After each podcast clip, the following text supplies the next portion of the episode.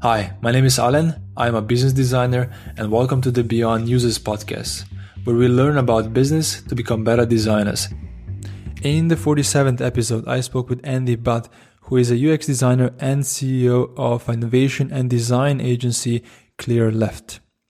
But Andy is probably even more known by curating a few very well known uh, conferences in the design community, such as Leading Design, which is a huge international conference bringing design leaders together.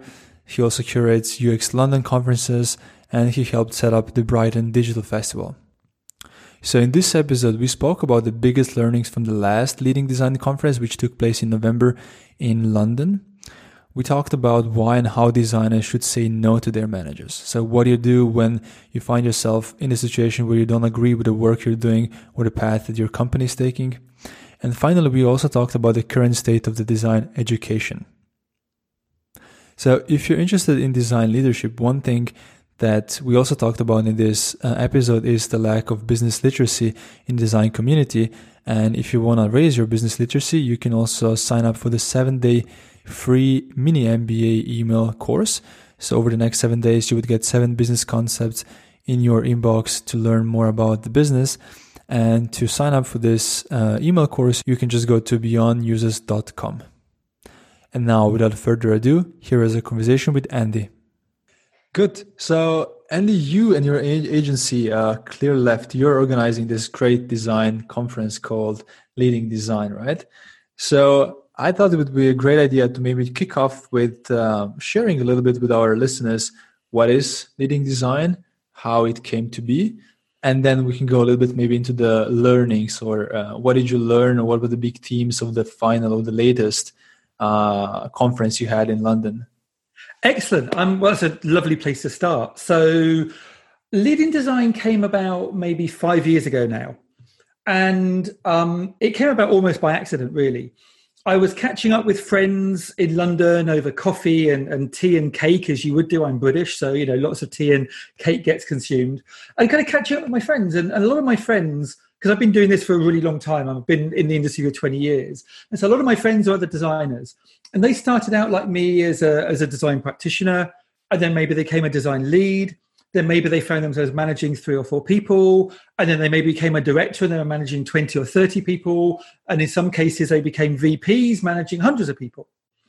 And over the course of maybe three or four months i probably had a dozen or so of these coffees.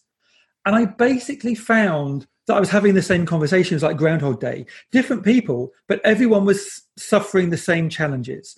Um, for a start you know they'd taken on jobs because they were great designers and the companies had kind of really decided they wanted to invest in design which first and foremost was amazing because the previous three or four years all of my designer friends were frustrated because the, the companies i worked with didn't get design and they were fighting for resource.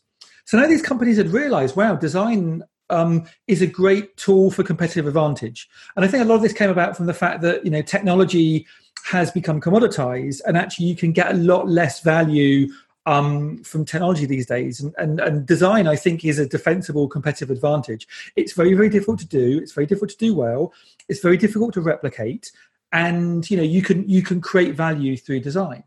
And so a lot of my a lot of my friends' companies have realized this and, and come to them and said, look, you know, we need to scale up our design effort. We need you to go out there and hire a bunch of designers.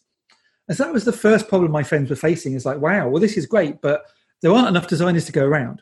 So hiring and recruitment was really challenging once people had managed to hire and, and kind of get these people on board, um, then they struggled to sort of get them motivated. So, how can we build a great culture? How can we build a culture where designers thrive? How can we get them onboarded in a way that kind of allows them to hit the ground running? Then the problem my, my friends were facing was like, how do we keep them?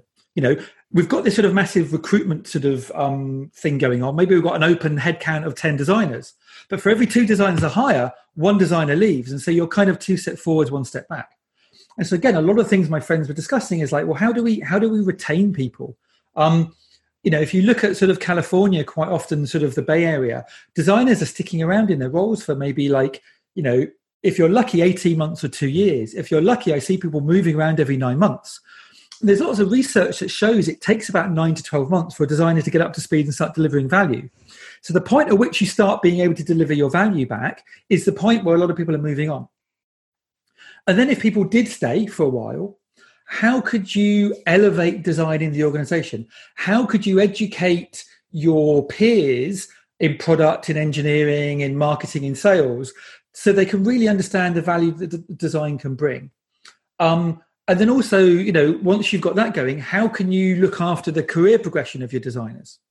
How can you, how can you, rather than losing them because they want to jump around from job to job to get a, a promotion, how can you kind of like grow a design team that kind of fits your exact needs? And so these are sort of the five or six trends that just kept coming up over and over again. And often over tea and cake i was trying to sort of give my my friends advice around how you can scale how you can source how you can build a great employee brand so employer brand how you can sort of look after your team and, and, and nurture them and and sell design into into their executives and it was just getting really tiring so i thought well rather than having to do this on a one-on-one basis and i'm not getting paid for this you know i'm not a professional coach maybe i could get all these people together and so um, yeah, that's where leading design came from. We we we I, I kind of took a hunch that there would be enough design leaders in the UK and Europe to support a conference like this, and it was a big hunch because I was really scared that nobody would turn up. But I, I put I put the event on. We booked the date. We got some amazing people from around the world, people who had grown and scaled, you know, big design teams, and people showed up. And actually, people showed up in mass. Um, our last uh, conference in New York, we had over a thousand people on the waitlist. It was crazy. Like we were blown away by the demand of this conference. And so the conference has been running for a few years now. We the first three or four years we were just running in London, and then we sort of branched out. Last year we did New York. Um, in a couple of months' time, we're going to San Francisco. And again, the feedback we've been getting has been really, really fantastic it feels like we've really hit a nerve. It feels like a lot of people are suffering. You know, they thought that by becoming a leader, all their problems would be solved. That somehow a job title and a budget and, and a seat at the table would somehow unlock this sort of you know trove of, of kind of possibilities. But actually, what really has happened is it just created a whole bunch more. It's created a whole bunch of more challenges for my for my friends and for design leaders. And so, yeah, that's really the sort of the, the, the, the gap we're trying to fill is how can we help design as an industry blossom? How can we help designers um, uh, that have got the seat at the table that they've been longing for um, deliver the value that we know and believe and, and have experience with um, that design can bring into the hands of as many people as possible. Um, but one of the lovely things, one of the sort of the surprising um, uh, sort of outcomes of leading design in general was that actually um, the conference has become a really, really safe space for a lot of people to kind of discuss their fears. You know, I think, you know, a lot of junior designers, when they go and speak at conferences, they, you know, there's a bit of a bravado and they're sort of, you know, they're untouchable, they're amazing, everything they do, you know, turns to gold.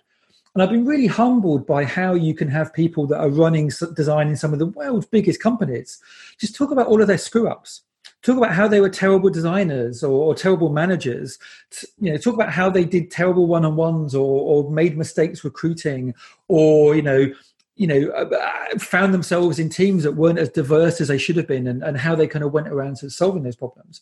So i've also been really really impressed with the the, the sort of the humility that a lot of design leaders have and the willingness to help pay forward and and help other design leaders coming up sort of behind them to avoid the mistakes that, that they that they made. So it's it's been wonderful so far. We're really really enjoying it, and um, yeah, looking forward to looking forward to San Francisco and getting stuck in with with crafting the narrative around uh, London uh, in September, I think, or November. Yeah, November. November, I think. Yeah. Take us back to the first conference. Take us back to the moment, even before the conference came to be. Like you had this idea. What was the next step you took? Well, I I have a slight problem, and that slight problem is creating conferences. So I think it's an addiction. I think if I was still a practicing designer and technologist, I would probably be spending my evenings and weekends like hacking on some kind of cool, you know, tech startup. Um, but uh, uh yeah, my, my, you know, you wouldn't want me building anything these days or designing anything. But what I can do is I can send a bloody good email and I've got a really good connection of, of, people. So, you know, I ran the UK's first sort of digital design conference called dConstruct, which ran for 10, 11 years. And actually, ironically, we're bringing that back for like a one off kind of one shot um, this September, which I'm really, really excited about. It's kind of more of a TED type inspiring kind of digital tech and culture conference. Um, I've run UX London for 10, 11 years, which is the longest running UX conference in Europe. And so I've kind of, you know, and, but, you know, we've run other events as well. So running events is, is pretty straightforward. You know, I guess the two things are, um, you know, finding people who are willing to come and speak. And like I say, because I've got quite a good network, um, reaching out to friends of mine that have got into those positions was relatively straightforward. And because we've got a history of running really, really high quality events, you know, when I said, "Oh, I'm doing this conference and this is what's going on," most of the people I reached out to were like, "Yeah, that sounds amazing. I'm down." So, one hand, you know, building up a program, and then the other hand, finding a venue, um, putting it on, and then you know, hoping that you've got enough network to kind of pull people in. So, yeah, finding a venue. So, a lot of it was like running around London to different venues to see what the vibe was, to see whether we could afford it, to see, you know, you know basically you know i'm an experience designer. So making sure that the the physical space works making sure that the food is great making sure that it's it's central it's easy to get to are all kind of important transferable skills. Um and so once you've got the venue then it's just a case of like you know putting out there you know taking a punt you know any entrepreneur has to at some stage put their money where their mouth is take a risk. And the risk was that if people didn't show up we would have lost a ton of money um, mm. But you have to have faith in your community. You have to f- have faith in your your ability to feel signals and sense check and see whether the signals that you're feeling are the, the signals that other people are feeling to the level or degree that there will be a market there. And you know, we put it out there, and you know, we sold out. And you know, the first one went down so well that immediately afterwards everyone was like we want to have another one. And so you know every conference every product every app every feature is just a one off and two people love it and then they want more. And so we had our market validation. We we saw that there was demand there. And then i guess you know two or three years on um, we noticed that we had lots of people coming from the us now, normally that's actually quite unusual. Normally, you see in conference land lots of Europeans going to America yeah. but very few Americans coming to the UK and Europe. Um, I think that's partly because you know, uh, unfortunately, in America, people only get a very small amount of holiday time, um, it, and you know, you might have to take holiday time off to come to a conference. Some of it is just around the size of America and the number of events on. But we just started seeing lots of people coming from all over the world, not just America. We had people from Australia and New Zealand, Japan, you know, Southeast Asia. Um, and people kept telling us like this is the only event of its kind. You know, I, am a design leader in Singapore. I'm a design leader in in South America, in Mexico. I want to get better at my craft, and this is the only place I can come to do that. Um, and so, yeah, so we were really chuffed, and so we we took the punt, and we thought, well, if this worked in London, I reckon it will pretty you know pretty good chance it will work in New York, um, particularly because the US tends to be a couple of years ahead in terms of scale. So we thought, well, if people are having these like growing problems in London, they're sure as hell going to have them in New York and San Francisco. And yeah, you know, again, we we, we double down. We we we bet bet the farm on on one of these you know one of these events, and again, we were we were lucky that it it panned out. Um, and yeah, so yeah, we've been you know we've been re- and we've been really impressed with the like I say the the outpouring of love and support we've had from the from the le- design leadership community. What makes a great conference?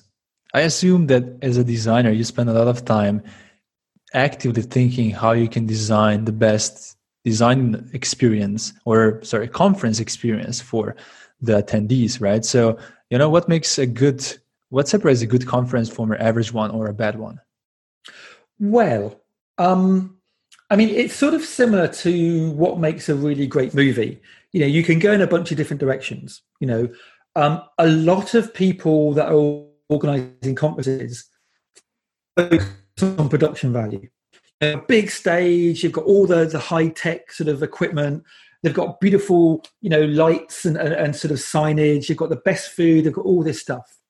But when you go there, if they haven't put effort into curating the content, it can feel quite hollow. I think a lot of conferences focus more on the sort of whiz bang kind of visceral kind of design experience. And also, quite often, they focus on the brands of the speakers. So I've been to dozens of conferences where it's a lineup of really, really impressive looking companies, but actually the content is is is hollow, it's shallow, it's poor. So my focus is completely opposite. I'm more like an art house sort of director. You know, we tend not to do these big flashy performances. You know, our conferences are quite small, our budgets are quite frugal. We put all of our effort on curating speakers. You know, you'd be surprised at the number of people that won't, the conference organizers, that won't pay their speakers they won't pay for them to fly over, put them up in hotels, but will pay for a really, really impressive video graphic on, on the stage. For me, completely opposite. Like our production values are very low, but people come back time and time and again because we are providing them with a con- with content that they want, and content in the form of genuine human stories that they connect to, that they can see themselves in the situations that our speakers explain the speakers aren't going up there and saying, you know, we're perfect and all you people in the audience are, are, idiots. Our speakers are going up there and saying, you are us. You know, you could be on this stage. We have solved, we've experienced all the kind of problems that you've experienced, and here are some of our ways of, of, of dealing with them. And so, audience kind of like, you know, you, you sit next to some of our audience members and they're just filling up notebooks full of notes and recommendations, which is amazing. Um, and they're, they're feeling seen, they're feeling heard. And so, if the content's good, all the other things kind of you know sort of fade into insignificance. Now that doesn't mean that we don't try and find great venues and you know we don't try and make sure that you know we have you know we you know we've got a, a, a great coffee company that we work with that we bring them up from brighton that you know that that that you know make amazing coffee. We give coffee beans to our speakers in, in the goodie bags, and, and the coffee company will grind them there live. So you you know, so you've got the freshest coffee. Um, you know, we have juice bars and, and and kombucha bars and stuff to try and make the experience as pleasant as possible. Um, but really, a lot of that is in in service of allowing our speakers and, and attendees to connect you know we want people to stay in the room. We want people to have genuine conversations genuine human connections.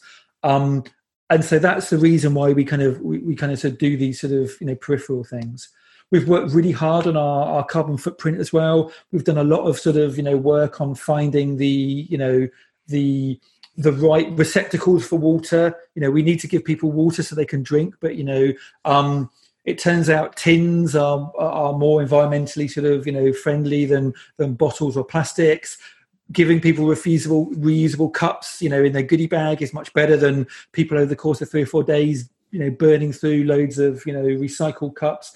Um, making sure the signage is recyclable and low impact making sure anything we give out to our our, our users our, our, our sort of you know attendees is is recyclable reusable. Um, uh, you know something that they want rather than something that's going to end up on a on a trash heap. Um, you know, it's a challenge for conferences because quite often they are flying people in, and so there is a big carbon footprint there. But the other stage, I would rather have like you know five speakers from the US come to London than 50 people from London fly to a conference in the US to be able to see the same speakers. So I think, you know, on the whole, um, yeah, on the whole, we you know we try to minimise our, our, our sort of footprint, and that's been really really fun, and, and we'll we'll carry on finding out ways to to, to do that. Um, but but yeah, you know the, the the the content really is the is the thing that draws people in and keeps them coming back. Mm-hmm. And how do you make sure?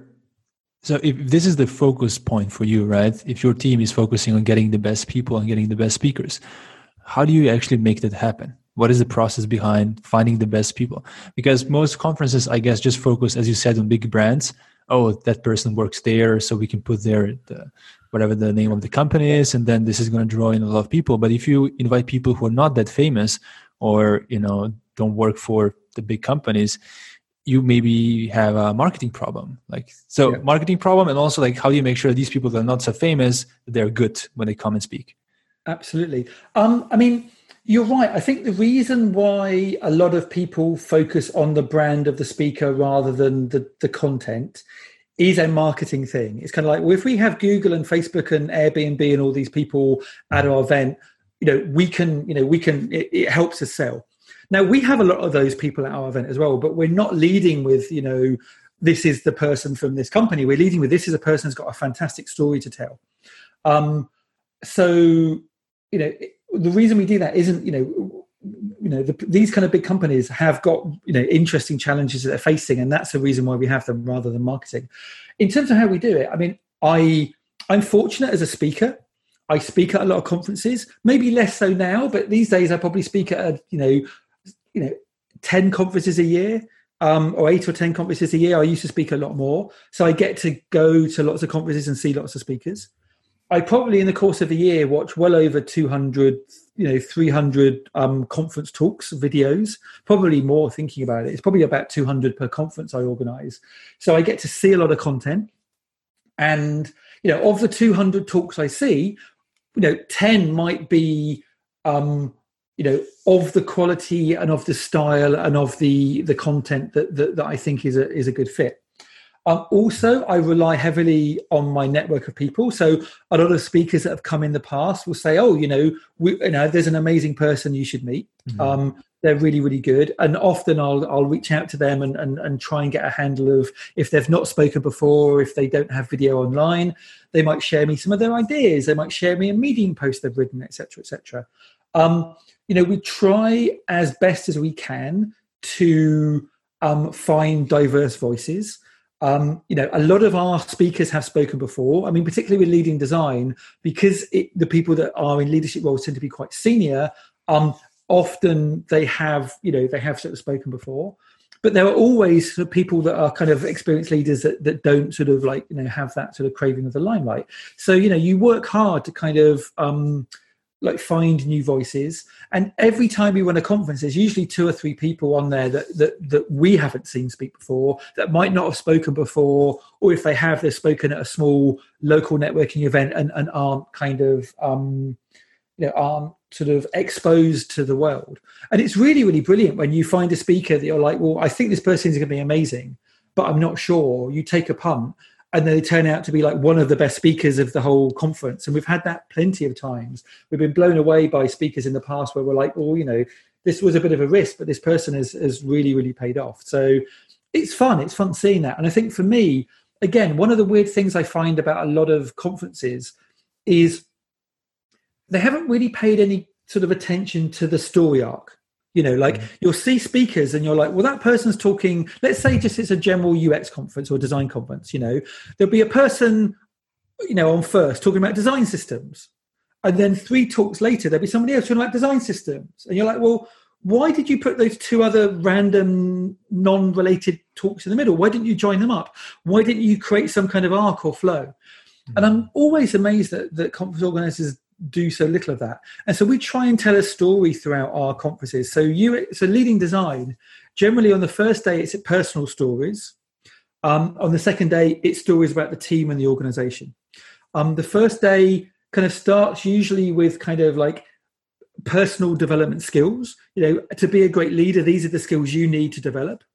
But then we usually sort of veer more into like, well, you know, now you've developed these skills. Here are some individual challenges you've faced. Maybe you've faced bias in the workplace. Maybe you've you've had to deal with burnout. Maybe you know you've had to fire people, and you've had you know, that's been a really really you know traumatic experience. You know, looking at kind of self care and, and looking at the the leader as a whole. And then the second day, once we've kind of dealt with the individual, and once the leader's strong enough, then they can look after their team. So how do you find people? How do you grow them? How do you develop them? How do you, you know, share design around the, the sort of organization? And so each of our conferences has this really sort of lovely story arc um, that starts quite deep and personal, but then ends with practical, useful information that people can take away and start using tomorrow. And if we've crafted it the other way around, then it would be a different experience. But then people would end up with a quite emotional, intense day.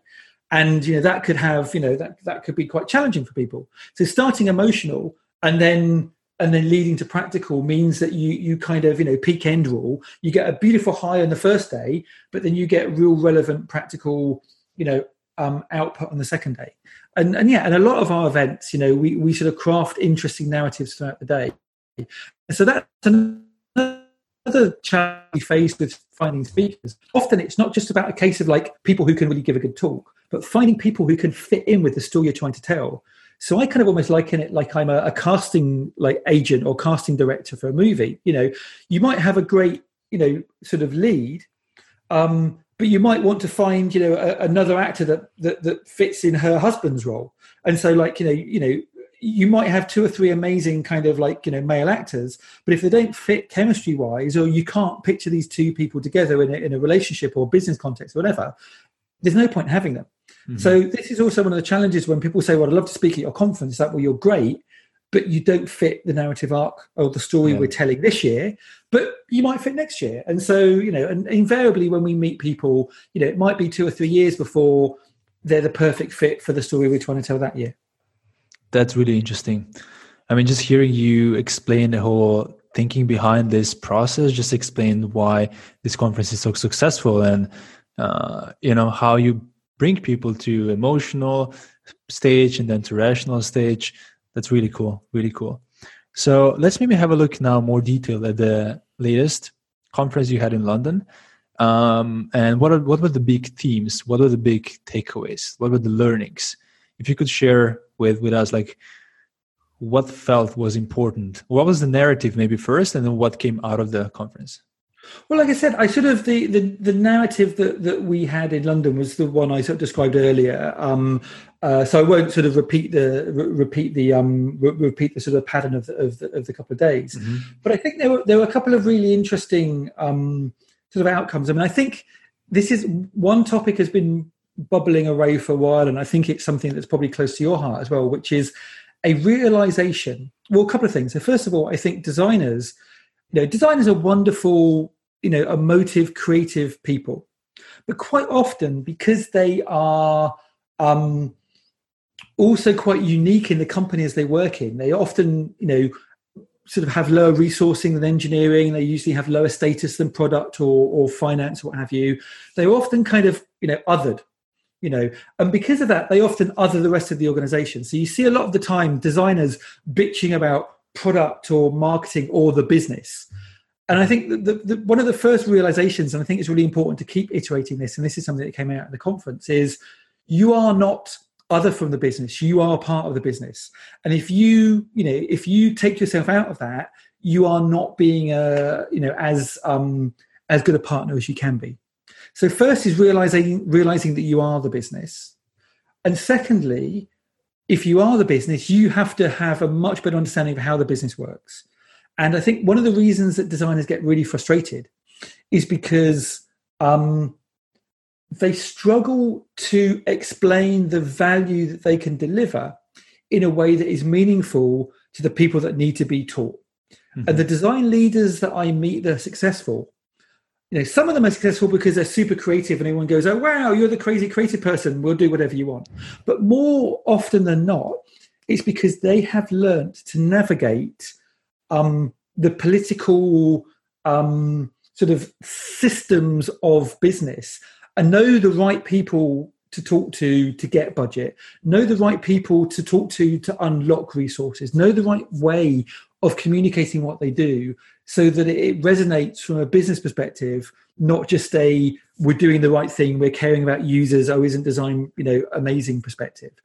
And so um being better qualified to talk the language of business in a way that you are perceived as a equal i think is really important i kind of sometimes joke that um, that designers have got a seat at the table, but it's a high chair, and they're sat in the corner playing with their crayons, while all the sort of the, the business people are actually making the decisions. Um, and then every time, you know, every now and again, you know, the, the designer will show their their picture, and everyone go, "Oh, that's lovely, dear," and then go back to the work. And so we need to kind of can't be sitting at the table but being in a high chair. We need to be an active participant of that conversation, and that also requires us to have a position on things that aren't design related. Um, and so you know, I, I, know quite a few of my design leader friends that have embarked on MBAs um, in order to give them a certain level of legitimacy or a certain level of fluency.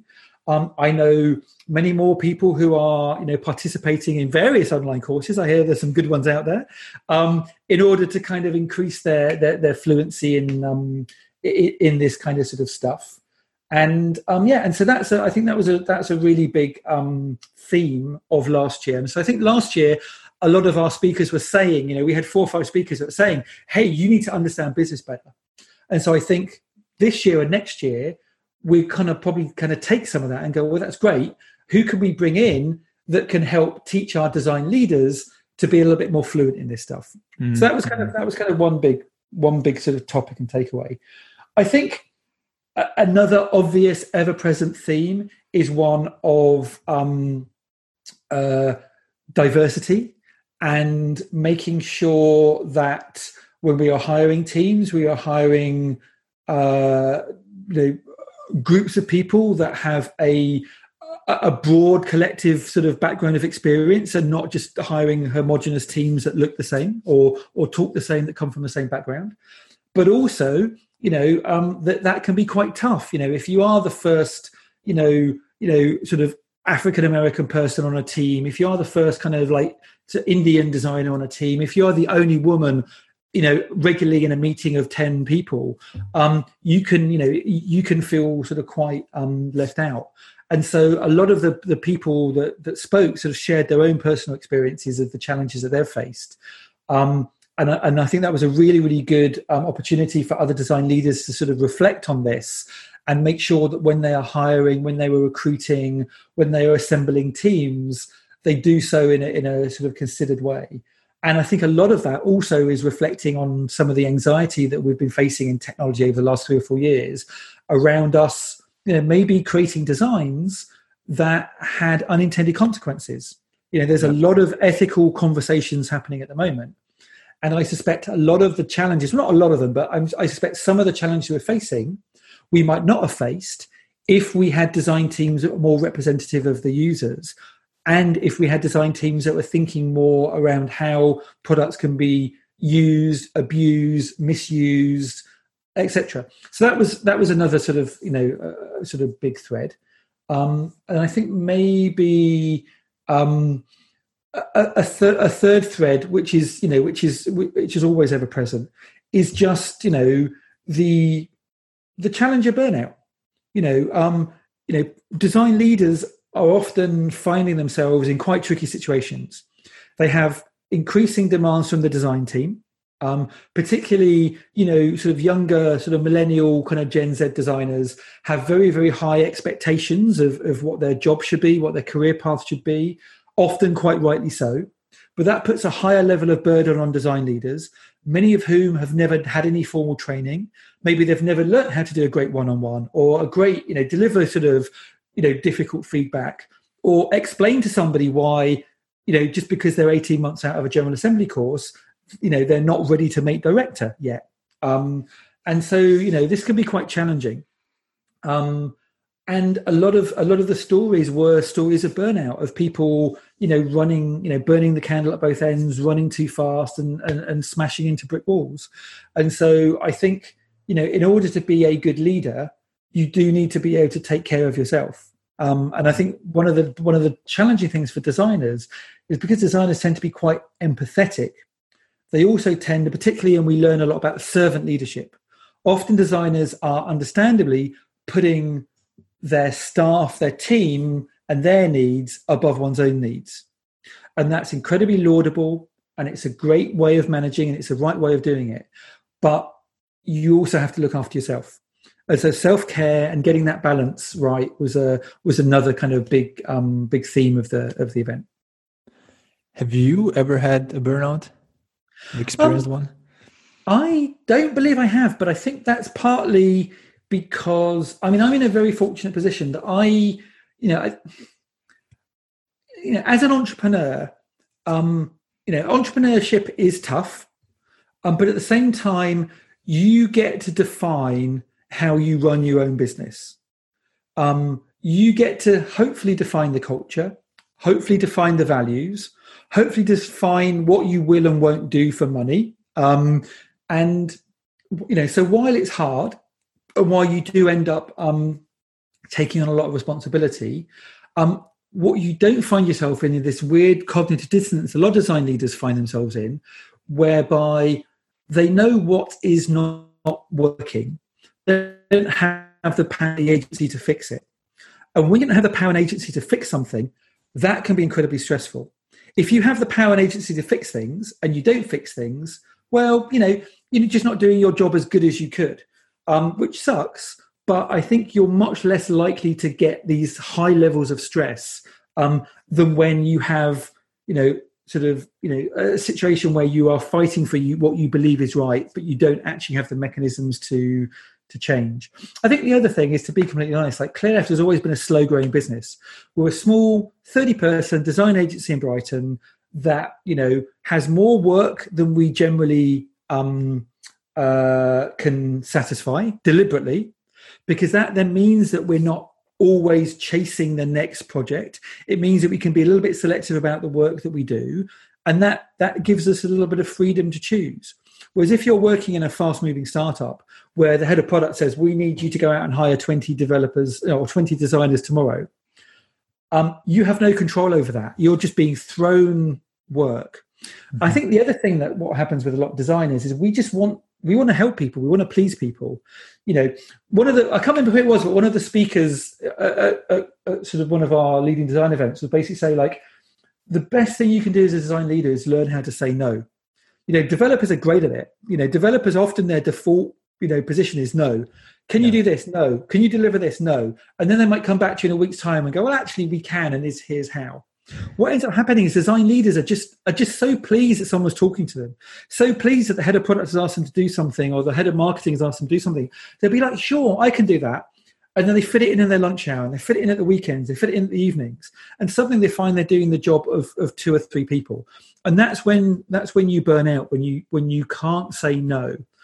And you burn out because you're doing a job that you love. You know a lot of people end up not burning out because they can say no partly because they don't like their job and they're not engaged designers are often too engaged for their own good. So learning to say no learning to push back learning to say or at least not no just say not yet you know. We can do that thing for you but we have to let this other thing drop. Or we can do this thing for you but in three months time. Or we can do this thing for you but you need to sign off budget so i can go out and hire two freelancers. And we're just too nice and too willing to help that we don't have those conversations and um yeah and then burnout happens so it's not something that I've had. Also, the other thing, to be honest, you know, I'm quite lucky. I get to travel around a lot. I, I, have lots of holidays. You know, I live in the UK. You know, we've got we've got good social sort of healthcare and all that kind of stuff. If I was, you know, working in the US where we had two weeks holiday a year, um, and you could be fired at a moment's notice for not even doing anything wrong, again, that would be quite a stressful situation. So um, it's not something I've experienced personally, um, but I know a lot of people that have. Um, and yeah, it sucks. Let's go a bit deeper here. I think this saying no is super important. And I'll give you uh, an extreme case or extreme situation maybe, and let's break it down and see how what your advice for this designer would be. So let's say you are a junior designer, right? And you just joined in the last six months a new company, and you know you get to work on something that you feel is just not productive, not correct, not the right thing to work on. How do you say no in these situations where you just join a company or you know like you're being seen as just a junior person who should just do whatever the other people tell him or her to do? So how do you react in that situation? Yeah i mean that's a that's a really tough question and the answer is really that i don't know. I think the, the, the perspective i was coming from earlier was from the perspective of somebody who has been hired in a leadership role mm-hmm. to guide a part of an organization forward and in that situation, you have more authority to say no. If you are a junior, um, it can be really tough. For a start, like I said, you know, a lot of designers often, um, you know, you know, can come across as a little bit kind of difficult to work with because um, because we have this sort of ivory tower view of of design. And I think as a junior designer, um, you know, on your first job, immediately saying, no, I'm not going to do that, kind of, you know, you, you've got to be careful about not branding yourself as, as difficult. You know, I think, you know, also the other thing is like, you know, as, as a junior designer, you know, whether you think the thing that you've been asked to do is right or wrong, you probably don't have enough context at the moment to really, really know. You don't have enough influence to necessarily change the the decision, and you haven't built up enough, yeah, kind of like capital equity for people to to trust your judgment. Mm-hmm. I think as a designer, as a as a younger designer, what you need to do is you need to first of all demonstrate your value. So even if you're not sure that the thing is right, um, you know, if you can come up with another way that will make that will be even better, it's definitely worth having that conversation. You know, go to your boss and say, look, you know, I don't think this is the best way possible. I think there's another way forwards. And that conversation might play out. Um, I think choosing not to do the thing that you've been told to do and doing something else could be quite challenging because yeah. there might be a whole bunch of reasons. There might be some kind of business deal going on that is require you know this is a requirement of and you might be there going well i don't think any users will want this and you haven't been told brief that actually well someone's just spent a million pounds on this and we need to get it over the line quickly so you've got to be careful there i think if you think there's a better way do the thing that you've been asked to do but then prototype the better way yeah. and at least you, you, can then show some variations like one of the things that designers are great at doing is the whole kind of double diamond the going broad and the going narrow a lot of executives and a lot of bosses quite often um, jump to the first most obvious solution for a thing. So it's possible that what you've been asked to do is just the first most obvious solution. And that's the one you should work on initially, but it's perfectly within your right if you've got some time and space to go and explore a couple of other options. And it might turn out that those are better. It might turn out that those are not. But again, you know, as a, as a good designer, you should at least explore the edges. Then come back and explain why you think your idea is better than the others. But also, you know, if they say, well, no, this is definitely what we want to go and do, go ahead and do it. The other tool that I think designers have in their toolbox is is research.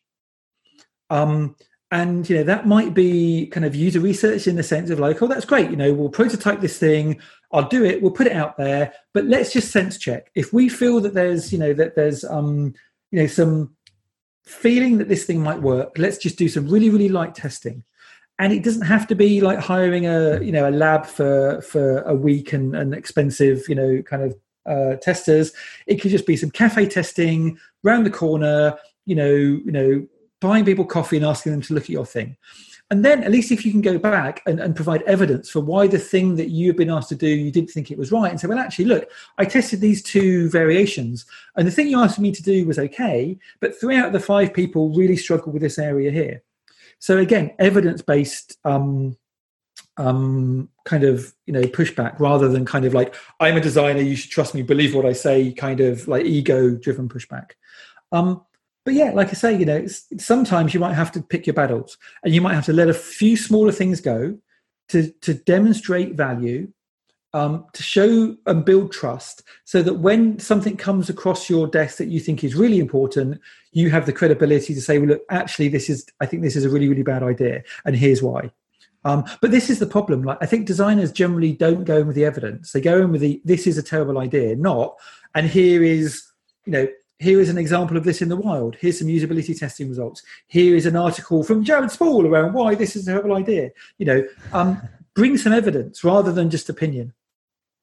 Yeah, yeah. So another topic that's pretty much related to what we discuss right now with uh, juniors or saying no, but also with uh, one of the topics you mentioned or one of the learnings you mentioned from the conference, which is this lack of business literacy, is also the design education.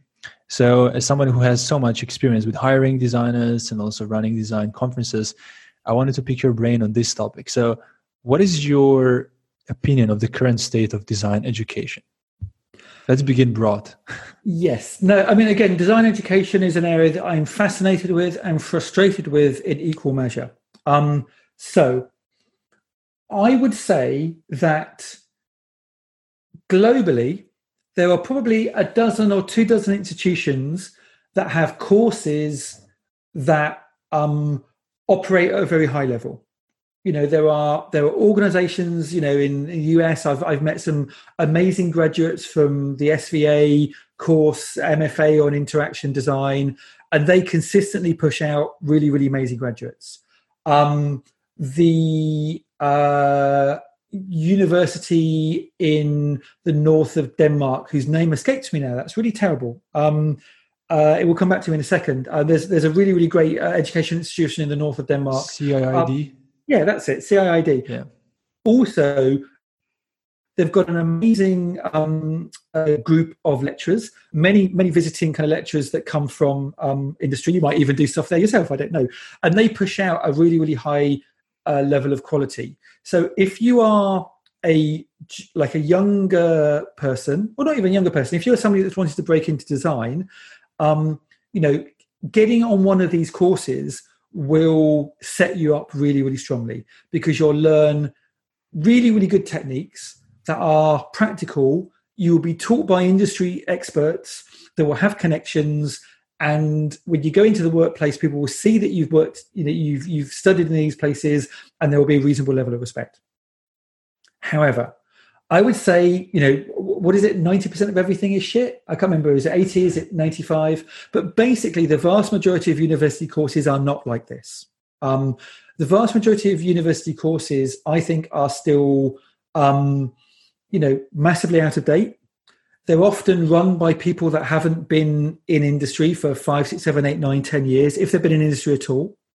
You know, often they are run by graphic design departments that don't really get technology, or they're run by engineering departments that don't really get design, or they're run by business departments that don't get either.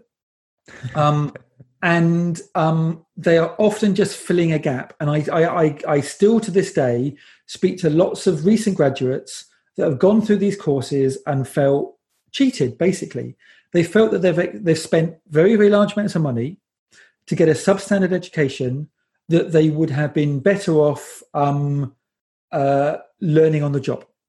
Mm-hmm. And so, um, you know, I am not the world's biggest fan of General Assembly.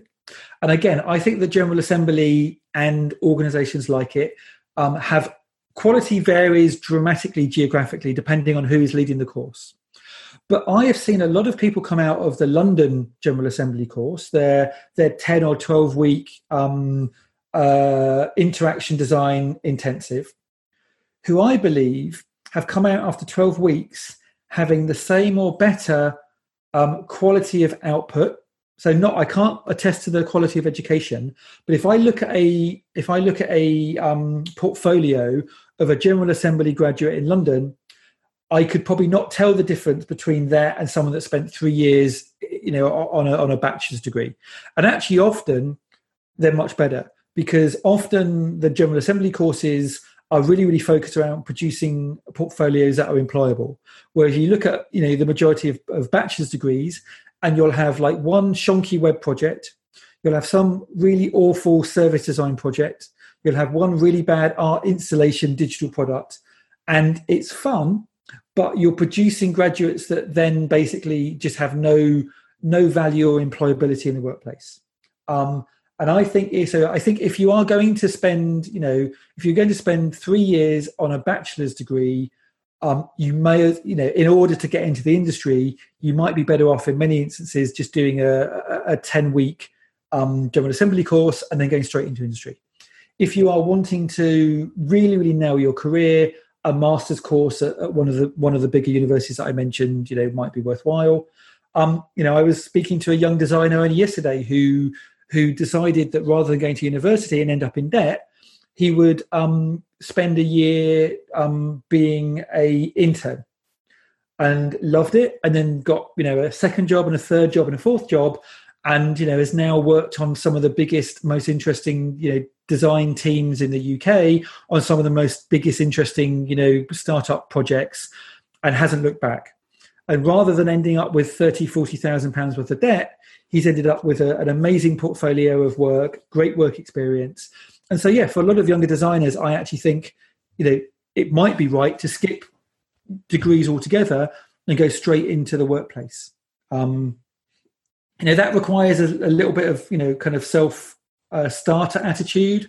Um, but one of the great things about design is the barrier to entry is quite low. You know, you can you can you know get a, a, a copy of some design software. You can you know um, design a, a, website or product or service for yourself or a friend, or you know um, just explore and play. And you can probably learn as much you know self-directed as as you can you know in a in a in, a, in many three-year courses. So that's that's my position really. Yeah. So, for example, my wife, she did the same, right? She took like a, a course at CareerFoundry for six months and now she has a job so she, she's been working as a ux designer for two years and it is definitely catapulted her path and career into design. One thing you mentioned in there was employable portfolio. What is that? What is employable portfolio? Okay um, so as somebody who is hiring designers I want to see examples in their portfolio that are similar to the kind of problems I want them to solve. So, as an agency, you know, we might work with an airline, we might work with an app company, we might work with an e-commerce store, and so having a portfolio that demonstrates to me that you have worked in these spaces, or if you thought about these spaces, um, is really useful. And you know, these might be real live jobs if you're a little bit more progressed in your career. They might just be, you know, um, college courses. You know, your college lecturer or your general assembly kind of guide might have said, "Okay, well, today I want you to, you know, redesign the in-flight, you know, entertainment system of an airline."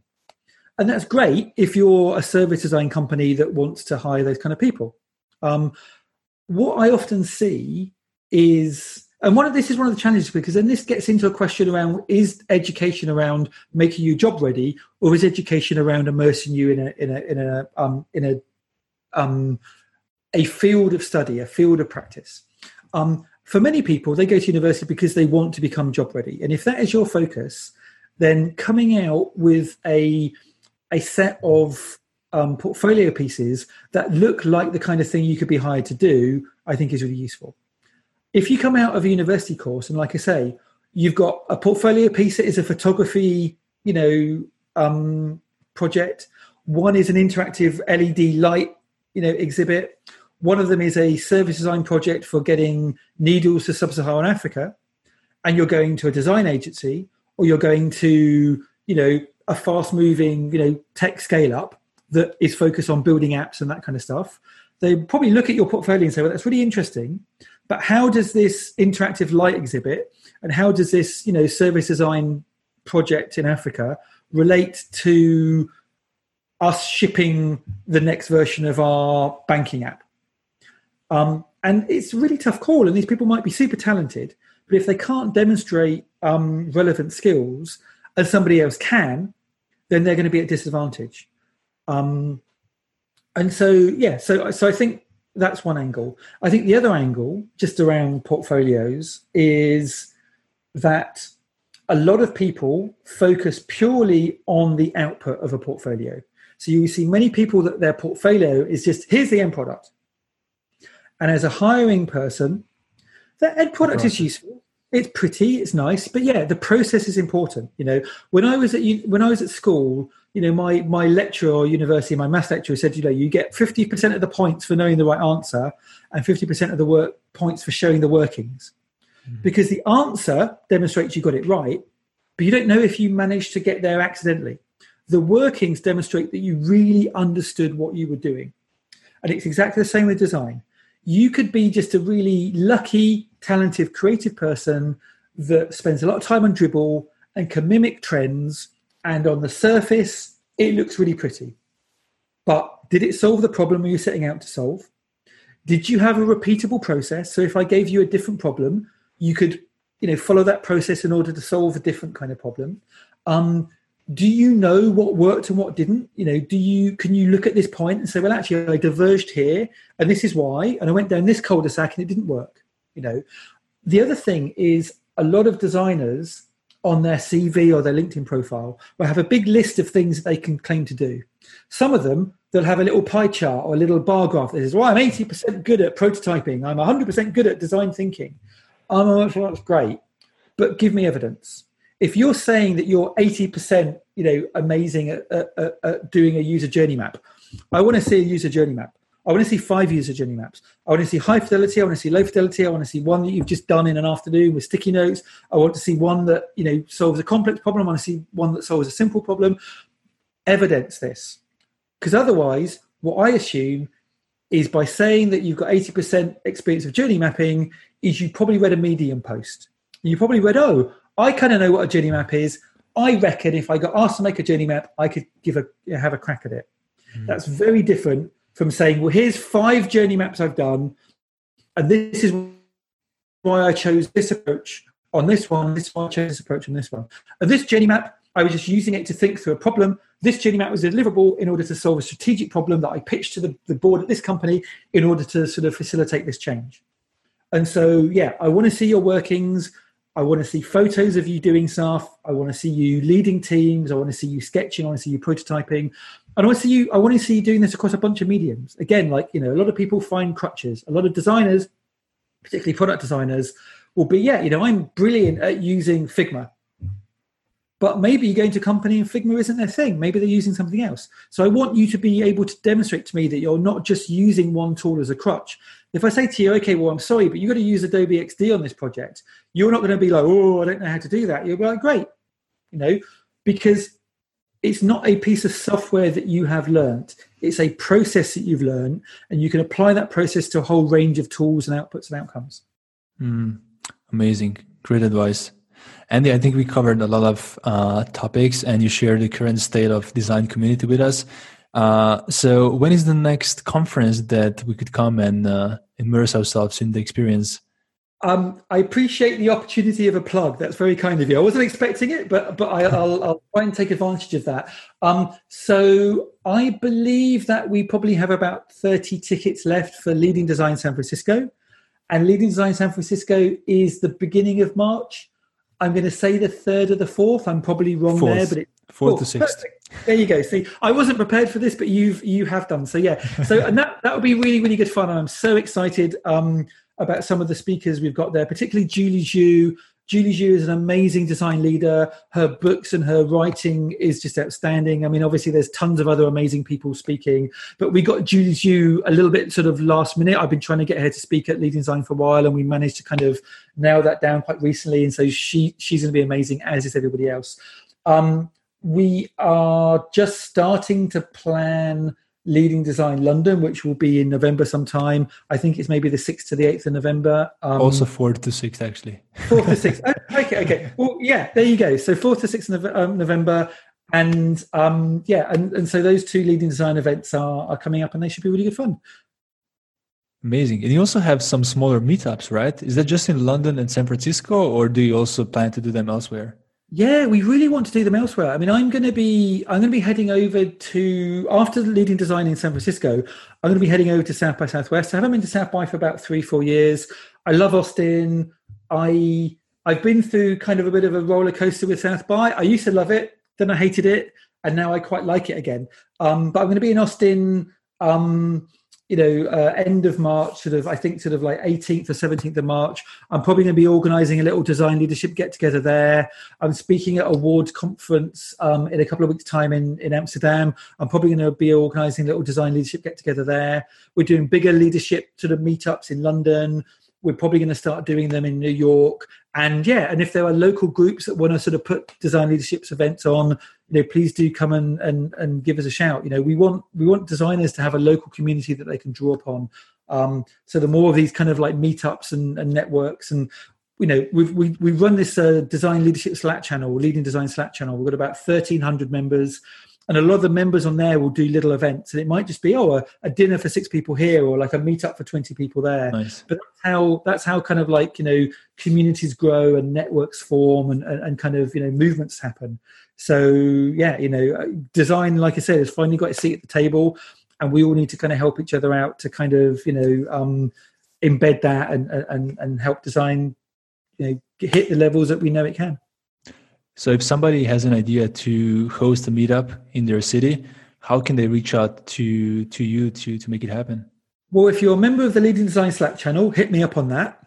If you're not a member of the Leading Design channel and you'd like to join, um, you can reach out to me on Twitter or go to leadingdesign.com um, um, or um, yeah, drop me an email at andy at clearleft.com. The leading design Slack channel is really aimed at kind of more senior design leaders. So it's people that are sort of managing teams um, rather than sort of, you know, uh, like, you know, design lead with sort of three or four designers. You know, we've got people on there that, you know, average probably are leading teams of like 20 to sort of 50 people. Mm-hmm. So it's more that kind of senior level. But if you fit in that sort of a category and you want to join, uh, hook me up.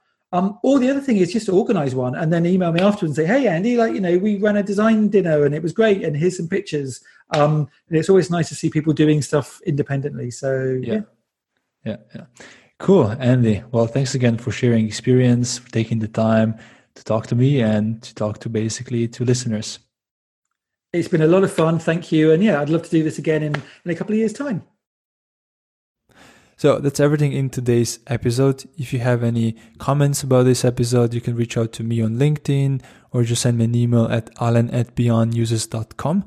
And again, if you want to learn more about business to become a better design leader, uh, you can sign up for a seven day mini MBA course, um, which is completely free. And yeah, you can find it on beyondusers.com.